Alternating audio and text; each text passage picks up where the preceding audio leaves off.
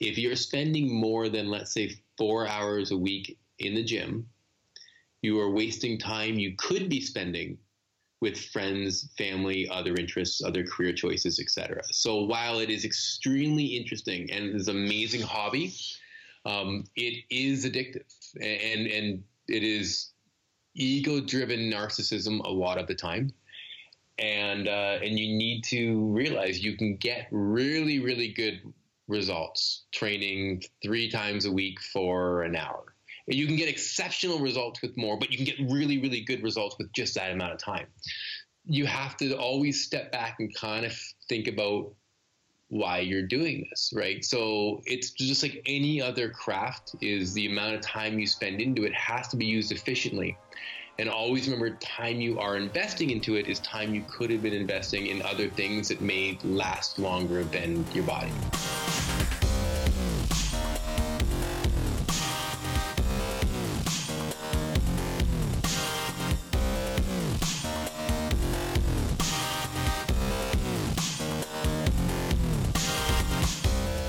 Listening to Inside Acting, a podcast dedicated to demystifying the inner and outer game of success in the entertainment industry. I'm Trevor Algatt. And I'm AJ Meyer. And in episode 308, we bring you the third and final part of Trev's conversation with the godfather of the modern intermittent fasting movement, nutrition and sports science writer Brad Pilon. In part three, Brad chats specifically about how much protein our bodies really need and also use, and what the science says about how to get the most gains with a Z from your workouts. It's another deep dive, and we think you'll find it truly enlightening. Episode 3 8 coming at you. Stay with us. Support for this episode of Inside Acting is brought to you in part by Rehearsal Pro, the current version of Rehearsal, the essential app for actors, which is now available in the iOS App Store.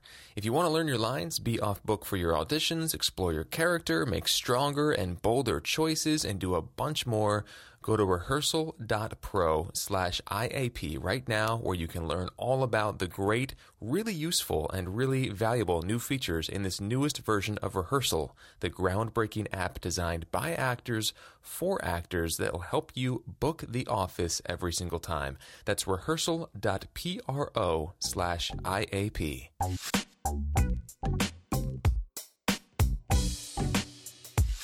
Good morrow, Sir Trevor of the Algats. Morning, my friend. How how are you doing over there in uh, your part of town? in my part of town. Uh, good. Things are starting to heat up. Yeah, it's getting hot out. Yeah, and we don't have AC in our building, so mm.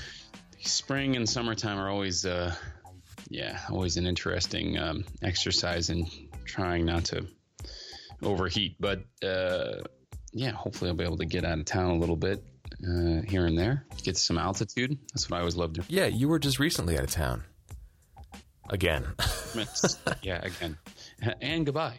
Um, we did a performance, uh, a JWT performance in Palm Desert, and I used it as an excuse to, great excuse, to go to uh, Joshua Tree National Park, um, which I have spent time in before uh, but never backpacking. Um, and I so I did like a quick overnight in the southern um, half of the park, which is sort of the less uh, traveled or less busy, less touristy side of the national park. All the Joshua trees themselves and a lot of the big rocks and stuff are in the northern half of the park, so that's where uh, most of the traffic happens. So um, not only was there not a lot of traffic, but there was zero people on the trail, not a single person. As soon from the time I left the trailhead um, to the time I got back to the trailhead, I saw uh, no other humans. Wow, how long were you there? Uh, just to, like less than 24 hours.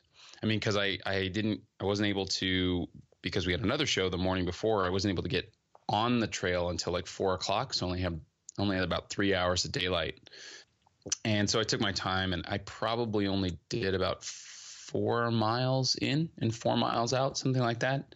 So, and you know, we had the performance the next day as well. So I had about the same amount of time, hiking time the night before and the and the next morning.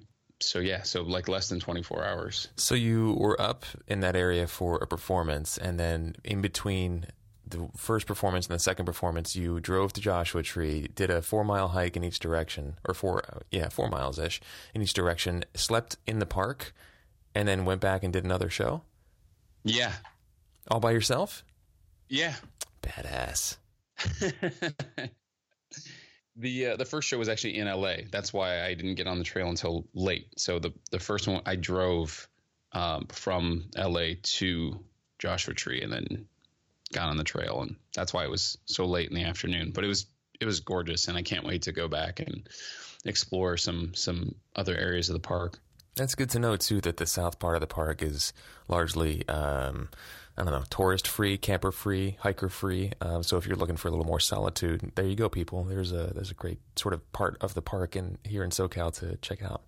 Yeah, a little Southern California pro tip: enter from the Cottonwood Springs uh, side of the park, the southern entrance. Okay. That's good to know. I actually might be going up there in a few weeks with my brother for our semi-annual uh, Joshua Tree camping trip for my birthday. So I, I will keep that in mind. Do it, man. That would be a great. I mean, it's beautiful there right now. Like the weather is just perfect. Yeah, it's yeah. like eighty something during the day and fifty at night or something like that. I I didn't even. I sort of slept without a without a sleeping bag or quilt. Like I, I didn't have anything on me. It was amazing. That's so cool, man. Right on. So this is all prep for um, sort of larger, longer, upcoming hikes and, and excursions in the in the wilderness for you.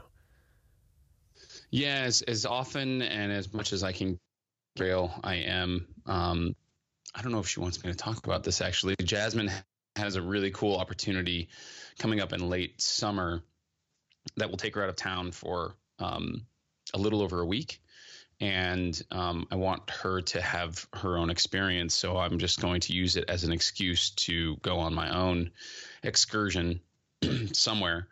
Um, and so I'm thinking about this is gonna be like late August, early September, and I'm trying to figure out like what where where I want to go, what trail I want to do, um, etc. So I'm thinking maybe like either the High Sierra Trail or um, a big loop in um, going back to like Sequoia and Kings Canyon National Park, which is where we went last last August. Obviously, tons of options. Um, you know, California is like just such a beautiful landscape, and th- there are so many things that are within easy striking distance of of Los Angeles. You know, three hours, four hours drive of LA. So, um, not sure exactly where, but I know something. It's coming for sure.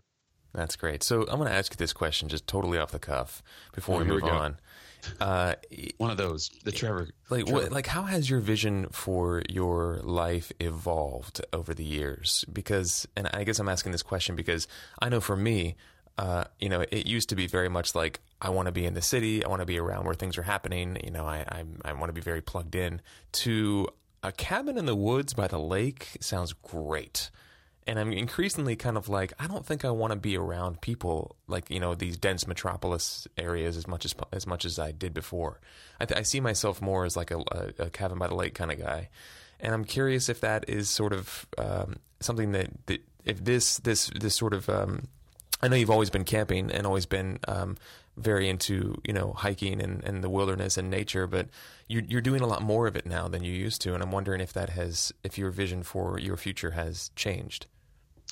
Yeah, it's definitely it's a great question actually, and it's it is definitely affecting my my my interest and um, call to nature has um, has definitely shifted some things and affected my overall vision for my life. I, I don't know, you know, where things are going to lead me. I'm just sort of like following my passions right now.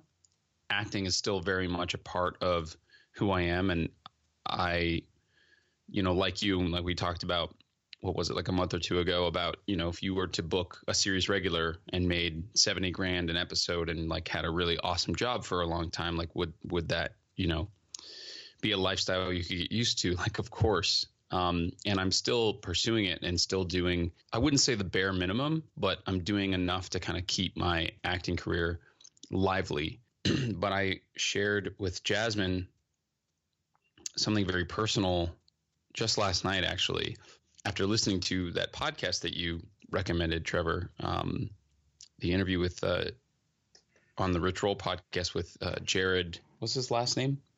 Jared, the the guy from the EPA. Oh um, yeah, Jared Blumenthal.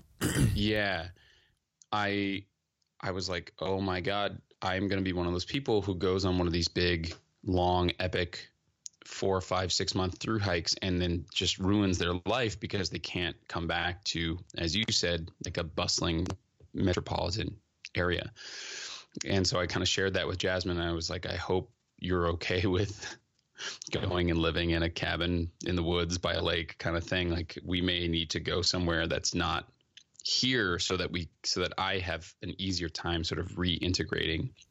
Yeah. Um, and I don't know if you remember last year when Jasmine went to her um, 10 day Vipassana silent meditation retreat, but one of the people that she met there was this woman who signed up for it because she had done the PCT and was having a really hard time reintegrating, having so much solitude and time to kind of hash things out, I feel like it could potentially change. I mean, it has to change one's life if you make the choice to do that, of course.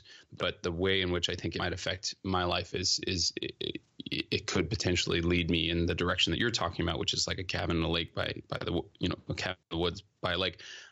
I feel like that's another reason why the whole hashtag van life thing has been so appealing is the simplification of one's life. Like Jared said in, in the interview, there was something very gratifying about the fact, like it made him so happy that everything he could ever need was sitting in a backpack on his back. Yeah. And I'm like, yeah, everything I could ever need could be in a van you know, with like a bed and a and somewhere to cook, and like that's it.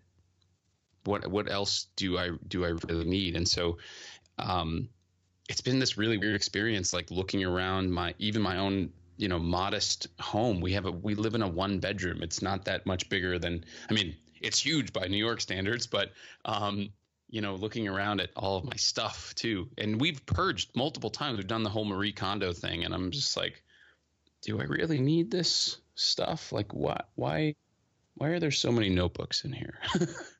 uh, you know, that kind of stuff. So it's an interesting question, and damn, it's a deep rabbit hole. Like we could spend hours just talking about this. This, this could be a whole other podcast called, you know, the minimalist mountain man, you know, uh, living in the woods kind of you know podcast in which case it wouldn't be a podcast at all because the whole idea of having a podcast i'm sitting in front of this microphone with this you know 15 inch computer and blah blah blah like even this the creation of this piece of media um, isn't necessarily minimalistic. So anyway it's um yeah something is happening. And um i just get to acknowledge that and kind of figure it out. Work has been hard too on the same note like going into something that is so um, stimulating yeah. on so many different levels with so many different people. And I'm like,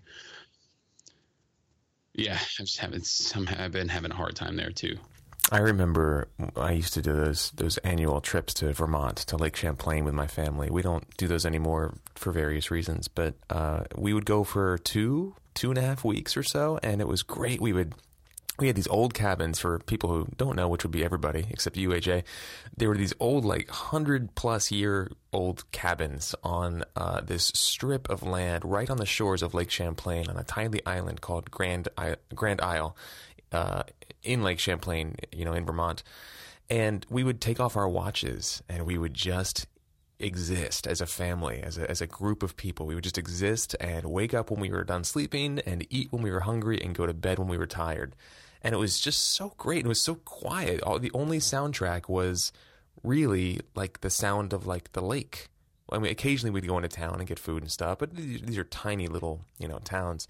And I remember one year coming back from like two and a half weeks of that and jumping back into my job at Apple, where I was working with you at the time, and needing like three days to reacclimate because the world we live in is so incredibly noisy and busy and uh, completely just nuts when you when you realize like what the alternative can be and I, I, think about this a lot. I think about what is the ideal environment for humans, like what is going to nurture our spirit uh, in in the deepest way. And I, I increasingly come down on the side of you know Vermont, Lake Champlain, like just removing stimulus from our lives as much as possible. And it reminds me of a story that I read in one of Thom Hartmann's books. Uh, I think it was The Last Hours of Ancient Sunlight. He talks about you know the Europeans coming over from um, from Spain to conquer the Americas and encountering the natives and all that. And there was a lot of warring and stuff going on, and the natives obviously lost that battle very quickly, in large part due to disease and not not having the necessary immunity. But a big a big part of that was occasionally they would swap prisoners. So you know they'd have these skirmishes, and some Europeans would be taken prisoners by the natives, and vice versa. And I, I think it was this book. It might have been another book, but I remember him talking or somebody talking about how when the when it came time to sort of retrieve your prisoners from the other person's party, none of the Europeans wanted to go back to the, the European side. They wanted to stay with the natives. They were so like nurtured and nourished by this this closer to nature lifestyle that uh, that they didn't mm. want to leave. So they would actually beg to stay as prisoners of the natives uh, and it wasn't the same from what I understand from the, the native side. So I, am just I read this in a book somewhere that I can't even remember. So if somebody knows more about this and would like to share more detail, I'd love to hear it. Uh, I hope I'm not misremembering that, but I find that to be a really romantic, but also for me at least, very true notion that you know what? I think we live in a really hyper stimulated world, and I don't think it's terribly natural or good for human beings to constantly be exposed to that. And the older I get, the more I'm like, I'm more the more quickly I'm worn out by all the the craziness that we have in our society, and I really opt for those long stretches of silent time. Um, sometimes, if it just needs to be in my apartment, like great, I just need that time to recharge, and and I think that that's fairly normal for human beings to to need that kind of thing. And when we numb ourselves out from that by constantly being plugged in, which is so easy these days, uh, I, I, just wonder: Are we harming ourselves in some intellectually, emotionally, spiritual way uh, mm. that that's less easy to identify than you know a broken arm or a broken leg? That's some crazy historical context, isn't it? And I remember in this book there was like a sketch that accompanied the the story about this, and it was a sketch that some European you know settler drew uh, of of like the the prisoner like clawing onto like on his knees like clawing onto the natives as the the two parties are standing there trying to swap prisoners. The european was like please don't take me back. I want to stay. Uh, it's really pretty nuts when you think about it and and i i think the older people get uh, you know, the, the saying is that the older you get, the, the more you appreciate nature and the arts. And I find that to be very true. And I wonder um, if that's sort of our, our true, um, I don't know, disposition as human beings to to connect with these things which which are so timeless. And you know, the latest piece of technology is great, and technology has done wonderful things for our lives, but it's so fleeting and it's so busy, it's so stimulating. Maybe uh, what we're really programmed for and designed for and calibrated for is is the simple, the simplest stuff that's been around forever, which is you know, just lots of immersion with the animals and the trees and the environment and the water, the air, and uh, you know, storytelling. Hmm. Simple storytelling with other human beings, preferably in person. Well, now you're now you're now you got my gears turning as to how to combine those things. Shakespeare in Joshua Tree. There it is. yeah. Well, I mean, you know, I've always I I've auditioned for them only once, but I have always loved the idea of going up to Ashland and um, working for O'Shakes for a season because you you are in that sort of environment um, and getting to perform some some amazing theater. So yeah. there is that. Yeah. All right. Well, like I said, deep, deep, deep rabbit hole, and um, we uh, don't necessarily have time on this episode, but it's an ongoing conversation um, that I would love to keep having with you and with anyone else. If anyone else is feeling similarly, feel free to reach out to uh, one or both of us uh, or the podcast. I would love to hear from our listeners on this, especially because it, it is, in my experience, simply a, a, product of getting older. It seems to be universal, uh, a universal feeling, more or less, among people who are, you know, in our sort of age uh, demographic or bracket. Like we're starting to sort of gravitate towards being old people, and it's really nice. It's really rich. But when I was in my twenties, man, if you had told me I would I would say these things, I would be like, what, what? uh, and I, I find myself uh, increasingly able to identify the this, this schism, as it were, between uh, that younger version of myself, and I see it in other people, and then the older version of myself, which I also see in people. But but um, mm. interesting, right? It's interesting stuff. So we we want to give a quick shout out, thank you to Ann Bell who joined us with a yearly gift to help keep uh, the Inside Acting podcast episodes online for all to enjoy. Thank you so much, Ann, for your gift. We really, really, really appreciate it. And of course, we want to make sure we give some love to vo2gogo.com. You want to take this one, AJ? Yeah. What is vo2gogo? Is that is that the award-winning voiceover training system and winner of Backstage's Reader's Choice Award for Best VO training four years in a row? Yes, that's right. That's that's that thing. Visit vo2gogo.com slash start for a free getting started in voiceover online class that'll help you add voiceover to your acting portfolio. That's vo the number two gogo.com slash start. It is good stuff. Good stuff. If you're looking to diversify your acting portfolio and income. Um, I am biased, obviously, but uh, check it out. vo2gogo.com slash start. Uh, I think that's all the time we have before we jump into this uh, third part of our chat with, with Brad. Anything you wanted to add before we, we boogie in? No, sir. I'm really excited to hear this. I said boogie in. Boogie in. Um, we boogie in. Boogie into his internet. Yeah, we're going to boogie in. There you go, everybody. That's a weird visual. But uh, enjoy this third part uh, of my conversation with Brad who is probably one of my favorite guests and favorite people. I just found him to be so approachable, so accessible, so real, and his work, if you haven't read his books, is very, very thorough. Uh, it's hard to argue with the mass of research that this guy has done on these different topics. So, in part three today, we talk specifically about protein, which I know everybody's wondering about. Everybody wants to know how much protein we should be eating. And uh, we had some interesting conversation about this because I eat a lot, a lot less protein than he recommends, and I'm doing fine. So we talk a little bit about how the body uh, uses and adapts to protein intake, as well as uh, a few different kinds of protein um, that you can be uh, consuming. And then uh, we also talk about periodization and how to really optimize your workout to get the most gains in the least amount of time. And of course, it's all lots of sciencey, research, nerdy stuff, which is right up my alley. So I hope you guys enjoy it too. We'll catch you on the other side.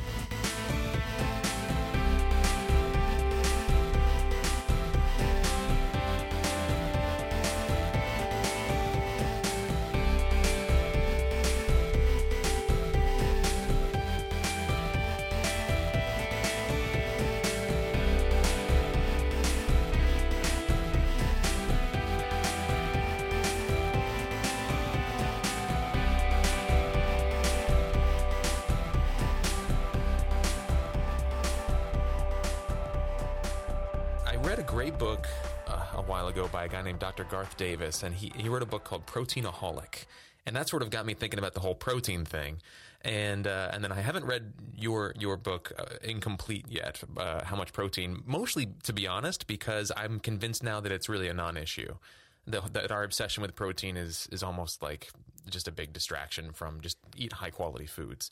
Uh, but could you sum up uh, maybe how much protein, and then also maybe a little bit of your philosophy with uh, Pilon's progressions? Okay, so how much protein is really fun. How much protein basically?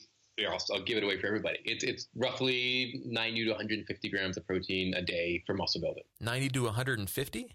I 120, and the only reason I allowed up to 150 is I occasionally get the six foot six or eight guy emailing me like, "What about me?" I'm like, "Well, all right, all right, fine.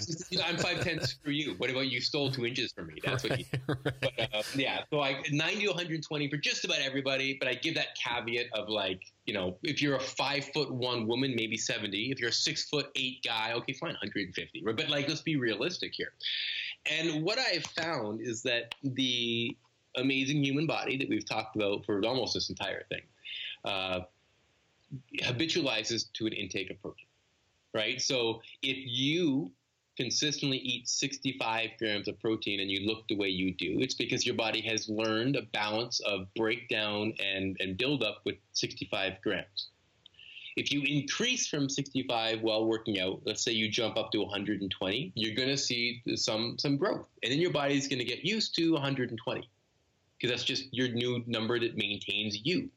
And then let's say you jump from there to 240 well, the same thing is going to happen. And then 300, like it just your body keeps getting used to an amount, and then you just keep drive it up with more protein. It just becomes a constantly upward swing. So the amount, like it's funny. I'm going to word it this way. So my research on that came in 90 to 120. A lot of that was done um, in the early 80s and uh, and 90s, right? Now the numbers are coming out higher. But most protein research on athletes is done on university aged kids. And I'm convinced, kids, sorry, university aged adults. And I'm convinced that most of them now know about protein. They're already eating more. So what research is finding out is you need a bit more. And I guarantee you, in 10 years now, if, if, if, as a society we're all eating 150 grams of protein, like just as a daily intake, research will say, well, 200. And then if we get to 200, it's going to say 250 because it really is a non-issue because these spikes are just they're the percent change that matters. I think not maybe the absolute amount. Otherwise, we just all eat 800 grams of protein and never stop growing and end up looking like the Incredible Hulk. Straight. So there's obvious stops in there because I can eat 10 times the protein of someone. Like someone who eats 60, I could steak and protein shake my weight is 600. It would be horrible and I would be incredibly gassy, but I could do it. I am not going to have 10 times the muscle of that person. Right? That's what, that's what it, it just, mm, it breaks down to being nonlinear like that. Whereas it seems to be most people can gain an appreciate and a, and a noticeable amount of muscle in that kind of just a little bit more protein.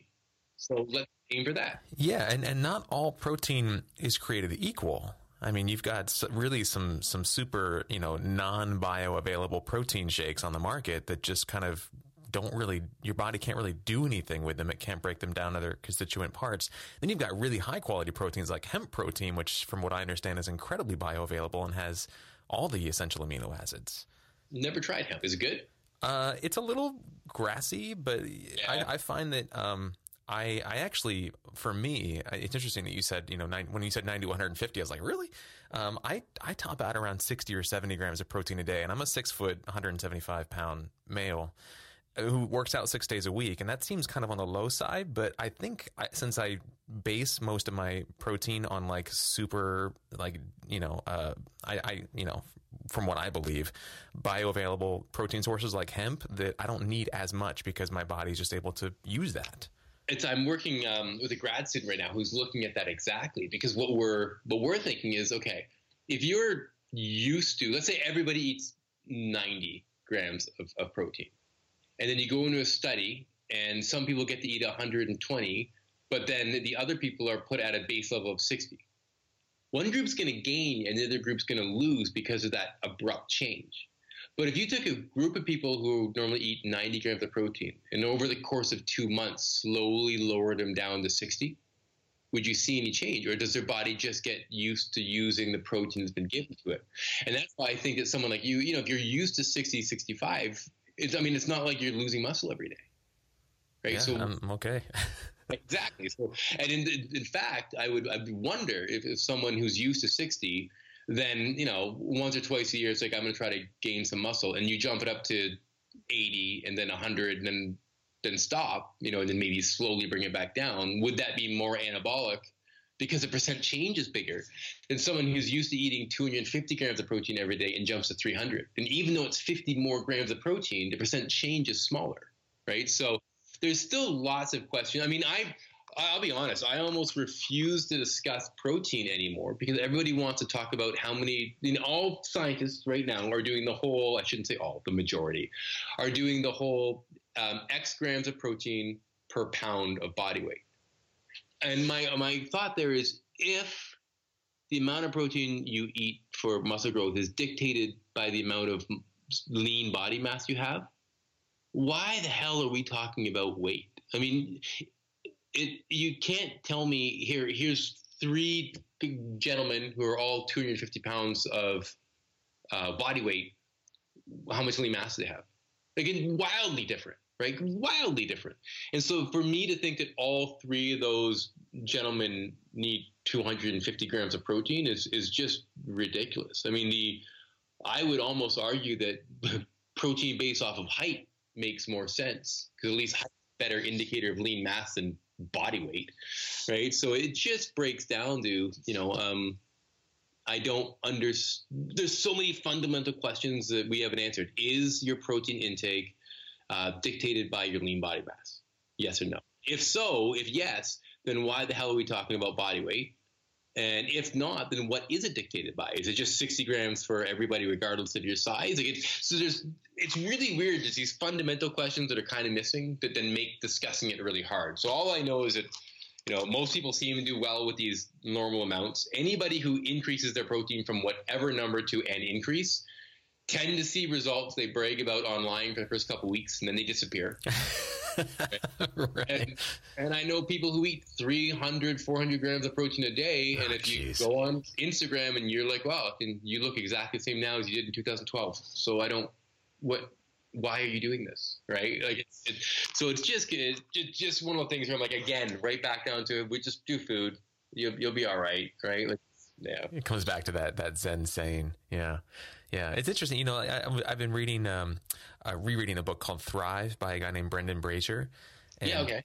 Have you heard of him or? His, I've heard of. I know Brendan. I know of Brendan, and I've heard of Thrive. Have not read it. Oh, it's it's uh it, it's a it's awesome, uh, and he talks a lot about you know nutritional stress uh, and how you know eating oftentimes is a is probably one of the most taxing things the body does, and so his whole like you know uh, nutritional philosophy focuses on eating those those foods that are the most easily assimilated by the body. And there's a bit in there about protein and how it's really just a bunch of amino acids that need to be sort of disassembled and then reassembled in the body for it to be used. And so the harder your body has to work to do that stuff, the the less sort of energy you're going to have at the end of the day once everything is said and done.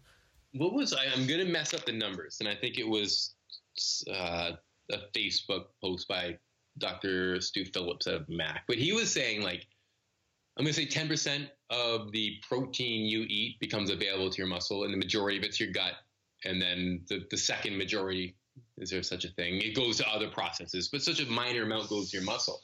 And it kind of got me thinking too. I'm like, if you're eating so much protein that you're the guy who clears a 2,000 square foot gym, like just clears it because of your gas, like that, that can't be cool. That can't be good for your body. There yeah. is a reason like that that when you're like oh my god that smells so horrible i want to puke like that that's kind of an indication that something's not cool with you right so that was just i mean again i'm just going by really anecdotal kind of childlike common sense but if it doubles you over in pain and you stink really bad maybe it's not something you want to do yeah, yeah. At the end of the day, it's it's a journey of just listening to your body, right? Yeah, uh, and, and it's ridiculous as people get so mad you saying that. It's so true. Right? Like it's yeah. yeah. Well, for me at least, it was a long road of separating my ego from that voice inside that was like, Trevor, enough, enough, dude. you know, like you don't need to look like this person. You don't need to eat like this person. You don't need to, you know, stand up and fight for such and such. Just be you. And that was a long road. Then now I'm in my late 30s and I'm finally, I think, starting to live that a little more. Um, but easier said than done. Uh, real quickly before we let you go, Pilon's progressions. Can you give uh, us a primer cool. on on your philosophy there? Yeah. Okay. So this is really fun. You have your weight workouts, and this is predominantly a weight workout philosophy. Is you have these volume, which is how much work you do in a workout. You have frequency, or how often you work out, and you have intensity, or, or how hard, or typically how heavy it is you work out. and I just had such a hard time working with these numbers, being like, well, which one is it, and how can one be more important than the other, and how do you even disassociate them? This is this is probably wrong because if the answer is just more volume makes you bigger, then you're like, okay, well then I'm just gonna go for a walk, and my legs should be my calves. right. like, well, no, because it has to be past a certain intensity. I'm like, well, then it can't be a law if you've got caveats. So is it intensity? Can I just do one rep maxes of bench every so often? And then I grow. And they're like, no, because it needs to be some volume. Like, oh my god, this is this is really frustrating, guys. I'm like, well, is it just frequency? Can I do it every day? Like, no, because there has to be some intensity involved. I'm like, ah, oh, okay, let's stop and move back. And what I did was I looked at the equations you would use to predict your your one rep max on any on any exercise. So your estimated one rep max, and then I plugged every possible weight and rep range I could think of into just giant algorithm, right? Just giant spreadsheet. So literally, you know, one side is reps. I think I did like five through 14, something like that. I, I forget. There was a reason, five through 15. And then weights from like zero all the way up to like 700 pounds. And then I did the estimated one rep calculation and I got there your E1RM. And it was basically this snake like thing of different weights and reps that worked at an estimated one rep max. I'm going to grab it. It's like a two second walk to my gym.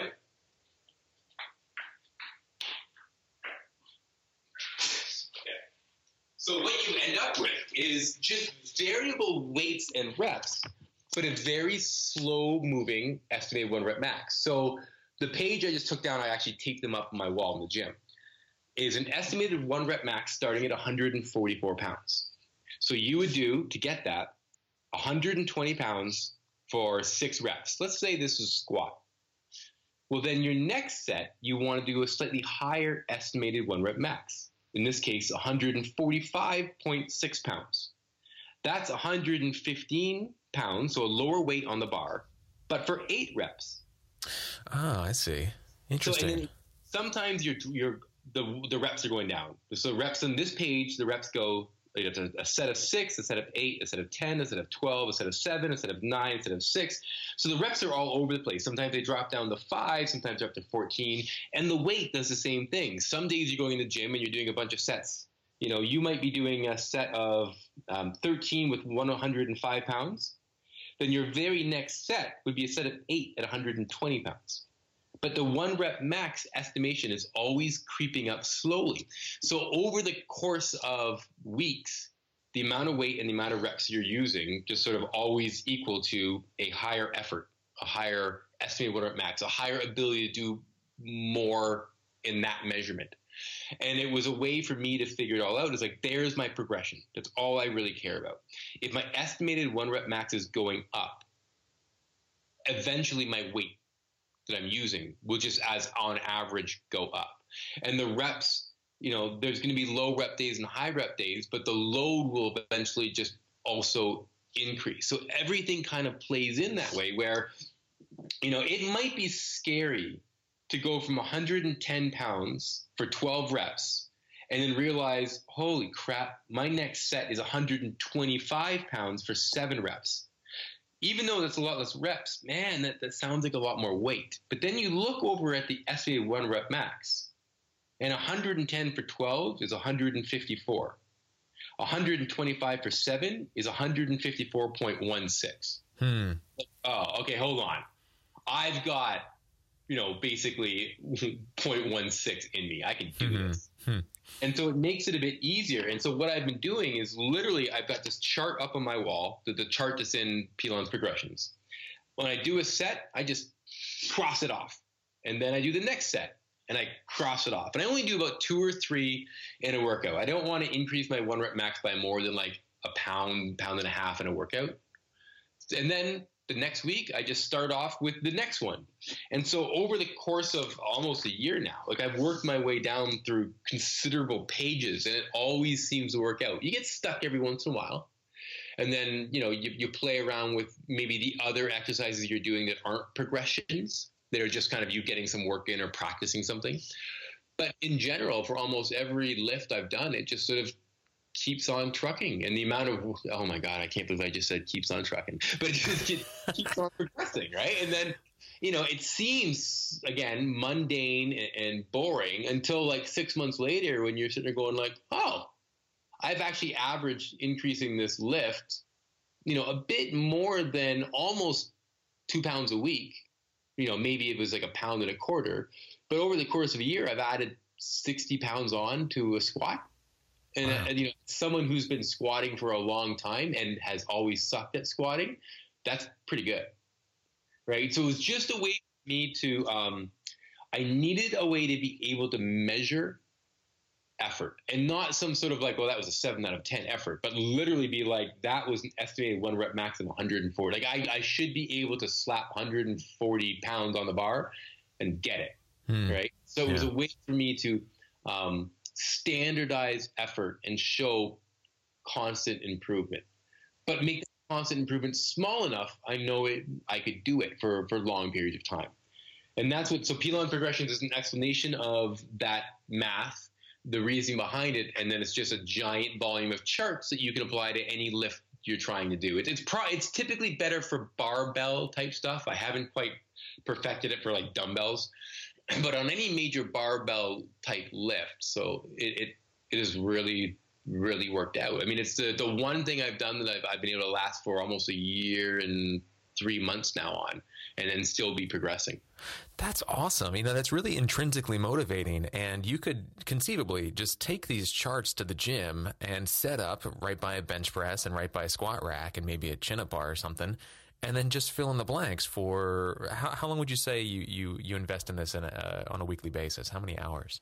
I'm a, I'm a, right now, I'm a three times a week, maybe 45 minutes. And that's with, I'm, I'm a big rest guy. I like to kind of sit around, do nothing. So it, it's not a lot of work, but my view is if I'm consistently improving within a variety of rep ranges, I'm getting strong at six reps, I'm getting strong at eight reps, and I'm getting strong at 12 reps, then I must be doing something right. Mm.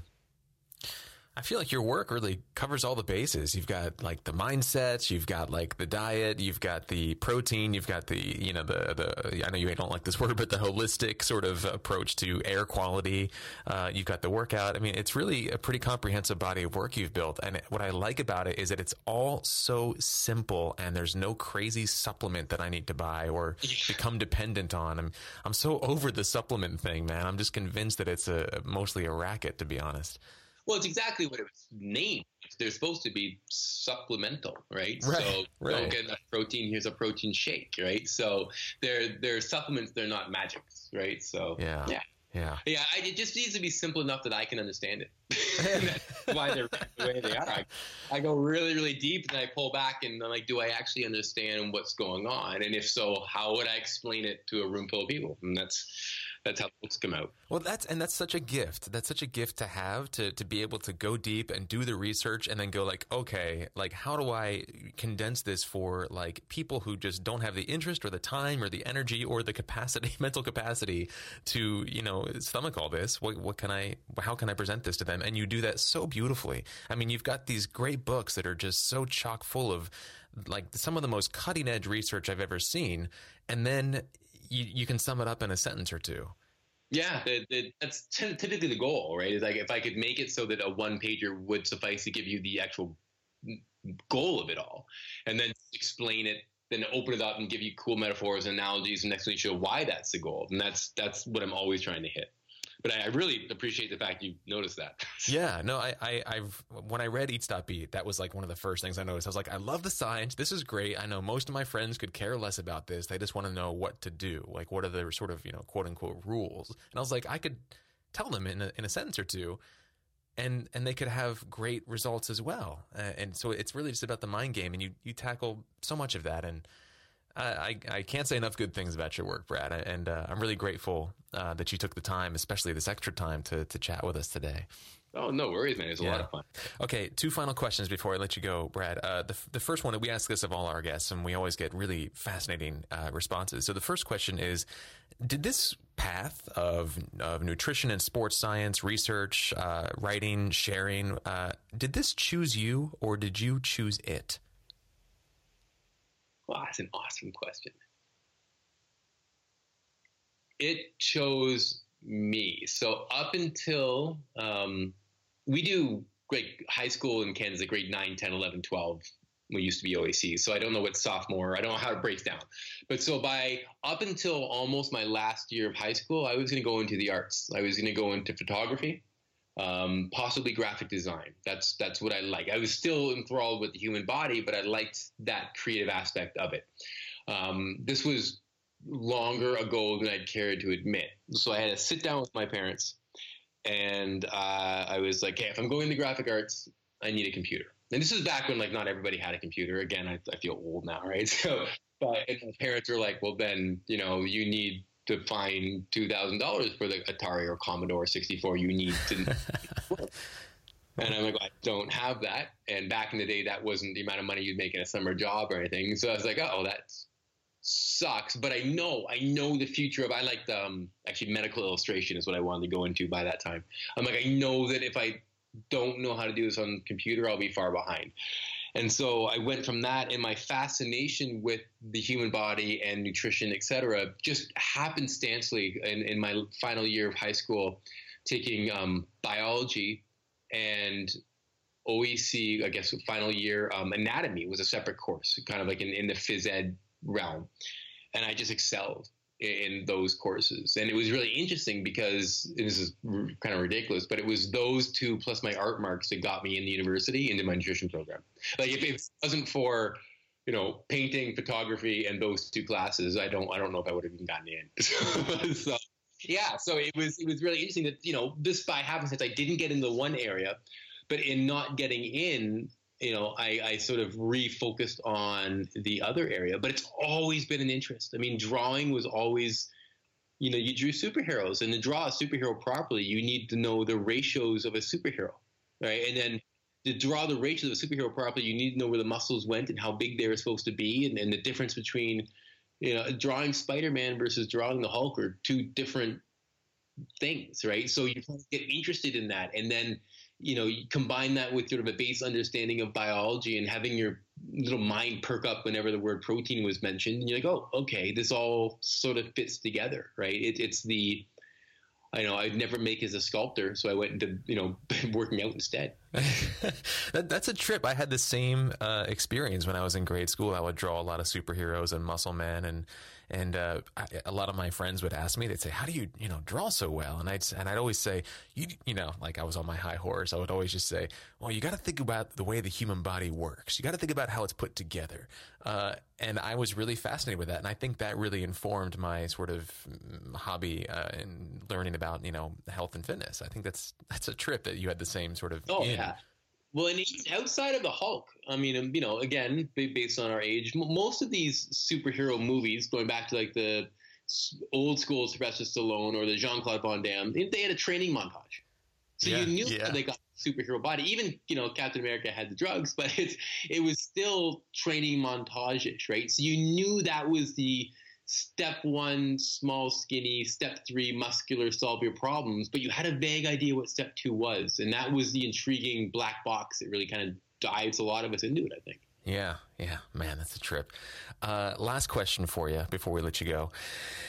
Uh, if you could impart one nugget of wisdom or knowledge or just something to pass along to somebody who's maybe walking this journey uh, alongside you or maybe behind you, what would that nugget of wisdom be? Uh, okay, so I'm going to go old man dad on you here. Bring it. And um, I'm going to kind of lay it out like this: is unless you are an an actor is a great example, an actor who requires it for a role if you are a professional fitness model, or if you're like me and are somehow making money off of health and fitness, if you're spending more than, let's say, four hours a week in the gym, you are wasting time you could be spending with friends, family, other interests, other career choices, etc. So while it is extremely interesting and is an amazing hobby, um, it is addictive and and it is ego-driven narcissism a lot of the time. And uh, and you need to realize you can get really really good results training three times a week for an hour. You can get exceptional results with more, but you can get really, really good results with just that amount of time. So you have to always step back and kind of think about why you're doing this, right? So it's just like any other craft is the amount of time you spend into it has to be used efficiently. And always remember time you are investing into it is time you could have been investing in other things that may last longer than your body. So I and again I love I love working out. Like it's something i am in my home office and I'm staring at my gym in the basement, and it takes up a considerable portion of the the basement, despite everybody's misgivings about it. Right? Like it is it's part of who I am. But I do have to realize that I because it is in my basement, I could start a workout now and I could finish it after the kids go to bed. Right? But instead of that, I'm, you know, I've actually I've, did my workout today, but on any other day, I would be done by 2:45, and I would pick the kids up from school, and I would hang out with them until they go to bed. And so it's just remembering that, like, it, you know, there are people who need to have amazing jobs for, I mean, sorry, amazing jobs, amazing bodies for their job or for their career, and it's important to stay healthy, and it's important to like the body you're in. But if you can get you know 90% of the results that are absolutely possible with your specific body right so you know if you have that your top level superhero body it's attainable for you if you can get 90% of the way there to the point where you know you make the other mums and dads or people in your groups jealous by your look then maybe that extra 10% isn't worth the other eight hours of not just time in the gym but mind space it's going to take right? And then if you're entire life revolves around not only being in the gym, but then when you're home working out complex math problems of how many sets and reps you should do tomorrow, is that that is time that could be spent maybe doing other stuff. So in, embrace it and love it, but don't let it consume you. Mm, mm, I love that. It's like the 80 20 rule, right? It's like focus yeah. on that, that 20% that's going to get you 80% of your results and just invest the rest in stuff that's really lasting. I, I, love that. That's amazing. So, if anybody can, uh, if they want to find out more about you, I know you're on the social medias. Yeah. Uh, I think it's just Brad Pilon, right? It's, at, yeah, the... it's my, I'm, I'm ego driven narcissist. So, it literally, it's everywhere. It could be Brad Pilon. It is Brad Pilon. So, my blog is bradpilon.com. My Twitter is at Brad Pilon. My Instagram is Brad Pilon. So, you can pretty much find me by typing in either Eat Stop Eat or Brad Pilon in anything, and I'm the guy who pops up. Awesome. Yeah, your blog is is great, and I love getting your newsletter. Uh, th- there is some promotional content that you send out, but it's always like really interesting stuff. Uh, yeah, and I'm i try to make it clear. So it, if it says promotional, then you know it's a promotion, right? And if it doesn't say that, you know it's me writing. Yeah. yeah. But but the stuff that you do share that is promotional is always of value. It's always relevant. It's always stuff like, I find interesting, generally. Yeah, yeah, totally. So uh, really looking forward to getting this out to the world, to uh, getting more people um, on board with uh, a happier, healthier relationship to food and fitness, and, and in a very simple, approachable way. Brad, thank you again so much. This was really awesome, man. Really appreciate it. Oh, no, lots of fun, man. Thanks for having me.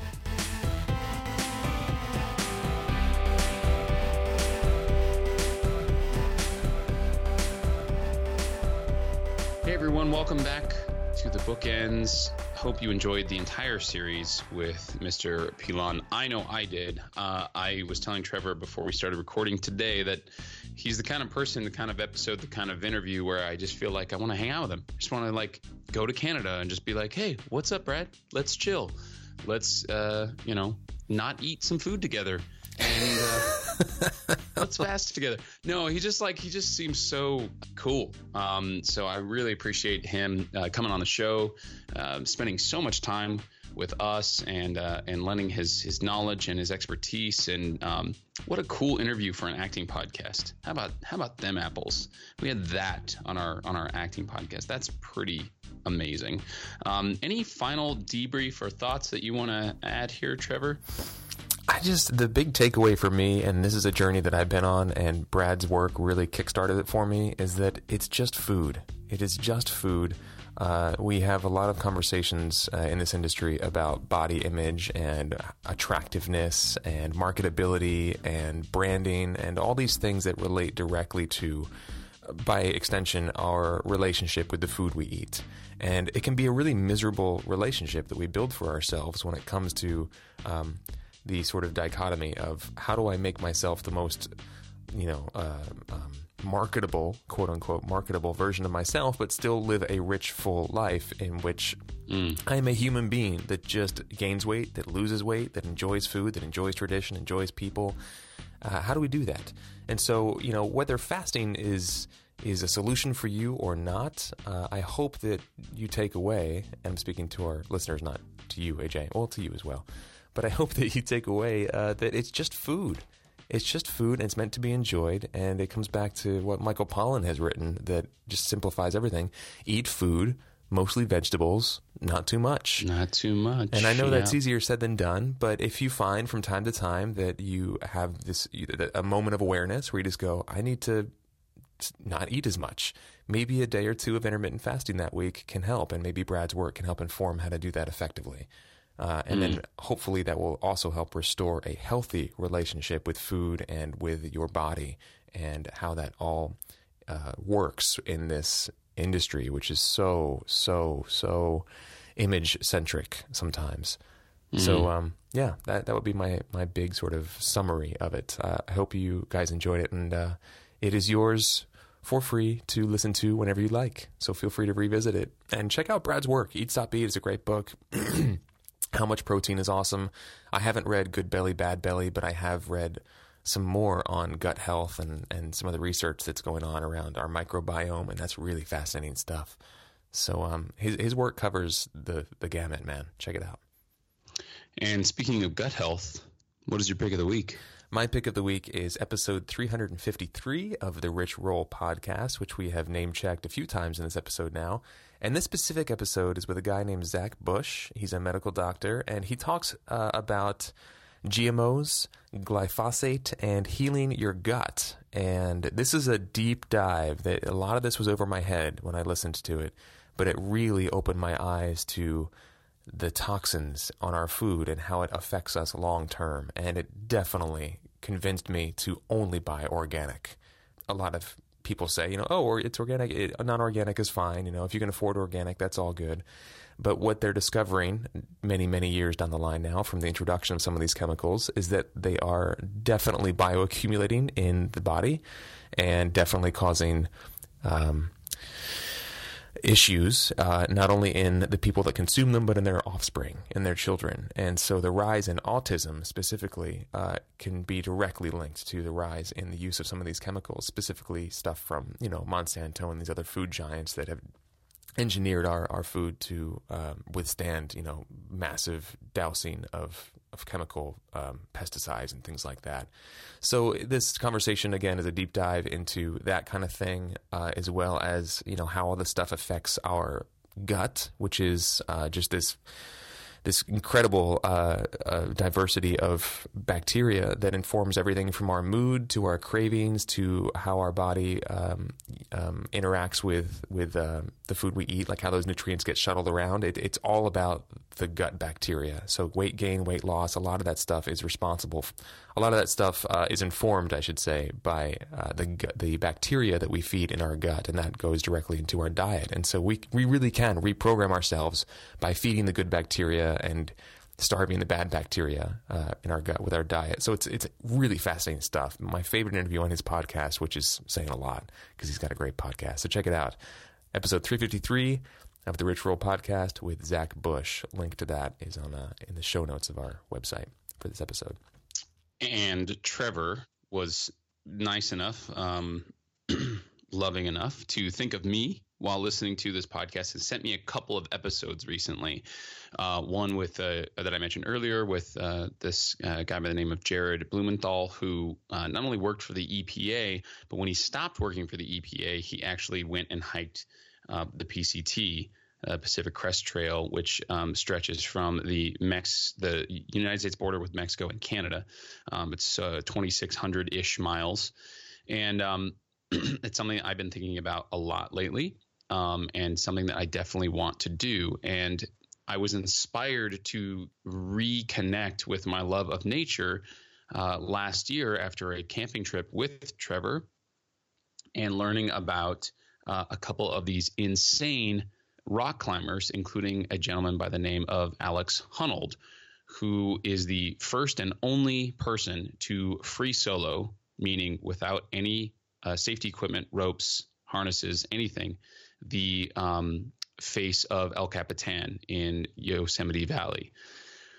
Alex was on Rich Roll's podcast and he talked about a foundation that he has started to um, raise awareness, money, and work, you know, action around uh, solar, solar energy, especially and specifically in areas that are poverty stricken, you know, don't have a lot of technology, basically in the middle of nowhere, especially in Africa and African countries, so Ethiopia, Angola, etc.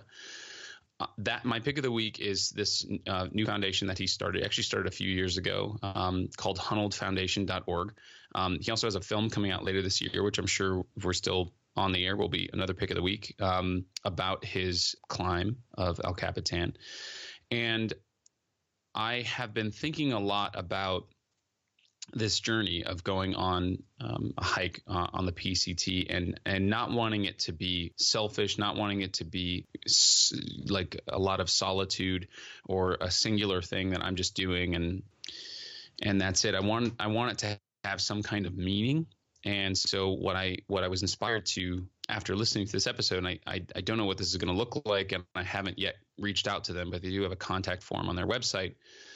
Is I, I was I've been thinking a lot about you know hiking sort of in the name of an organization, and I think this is going to be it because it was Alex who who you know his climb that sort of inspired me to uh, again get back into uh, nature and and and start this whole crazy trip um, I'm I'm currently on with backpacking, backcountry backpacking, and so what more fitting and poetic way to sort of bring it full circle than to you know do the PCT in the name of the Honnold Foundation and see if there's a way that I can raise awareness and money in the way that you would if you were doing like one of those walkathons in you know elementary school. I remember we used to do those. Like if you get people to sort of sign up and pledge a certain amount of money for every mile that you walked or whatever it was, or every step that you took, like a penny for every step that you took or something like that.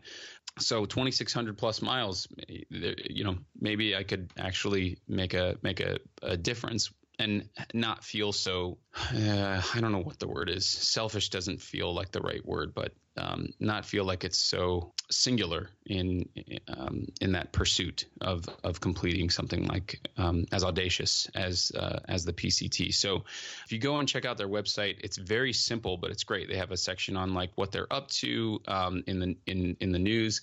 Uh, what they're about, and then uh, a very simple sort of take action uh, where you can page where you can donate, become a partner, sign up for the newsletter, etc. So um, that is my uh, pick of the week. Awesome. And that's at honnoldfoundation.org, H O N N O L D foundation.org. Uh, that is so cool, AJ. Are you thinking of doing the PCT solo or would you have somebody join you? Um, you kind of have to do it solo. Um, yeah. Anyone who has gone on um, one of these giant through hikes with someone ends up, you don't always hike with them. Even if you're sharing shelter, uh, meaning one of you has a tent and the other one does not, and, and you sleep in the same tent, like a, if it's a couple or a best friend or something like that, you end up hiking separately a lot and then just sort of catching up um, when you get to a particular place, just because you know people have different paces and um, styles and and you know mileage that they want to cover in a particular day, things like that. So so yeah, I I I it would be yeah it would be solo. I mean, you meet people on the trail and and um, you you make connections, you make friends, etc. But it would be um, by its very nature uh, a solo expedition. Yeah, yeah. Uh, Sarah Beth Goer, longtime listener, sent me uh, a book called Wild by Cheryl Strayed. They made a movie out of it with, with Reese, Reese Witherspoon, And I read that, and she, that's a story about this woman who hikes the PCT. And I've been meaning to give it to you, AJ, but it, it, does seem like the kind of thing that would be impossible to do with another person for the entirety of it. Like here and there, you link up with people, but for the most part, it's got to be a solo thing. Yeah, and that's a long that's a long commitment. I mean, that's several several months of of walking. It's at least four. Uh, it's you know on average people finish it between four and six months um, because 2,600 miles. If you do a marathon, as Jared says in, on on Rich's podcast, if you do um, you know a marathon's worth of travel a day, that's still 100 days. Wow, epic. Oh, well, keep us posted on that, and that's so cool that um, that you would uh, con- contribute uh, a lot of this to the Honnold Foundation. Uh, love what they're doing over there at the Honnold Foundation, by the way. The solar initiatives are great. So that is episode 353 of the Rich Roll podcast with Zach Bush uh, on GMOs, glyphosate, and healing the gut, as well as the Honnold Foundation. Links to both of those are on our website, along with everything else we talked about in this episode. So if you'd like to take a deeper dive into some things that were discussed in episode 308 of Inside Acting, be sure to hit up our website, insideacting.net. Anything else before we get out of here? No, sir. All right, guys. Today's episode was produced and hosted by me, Trevor Algatt, and AJ Meyer. Team IAP also includes Jen Levin and Grace Gordon. Visit us online at insideacting.net to sign up for our weekly email dispatch and listen to all of our episodes. We're on social media, of course, and pretty much everywhere you get your podcasts. You can directly support Inside Acting with either a one time financial contribution or an ongoing monthly contribution. Just visit us at insideacting.net to learn more and help us keep this thing online for the foreseeable future. And that is it for episode 308. Thank you for listening. We'll see you next week. And until then, boogie on. Thank you.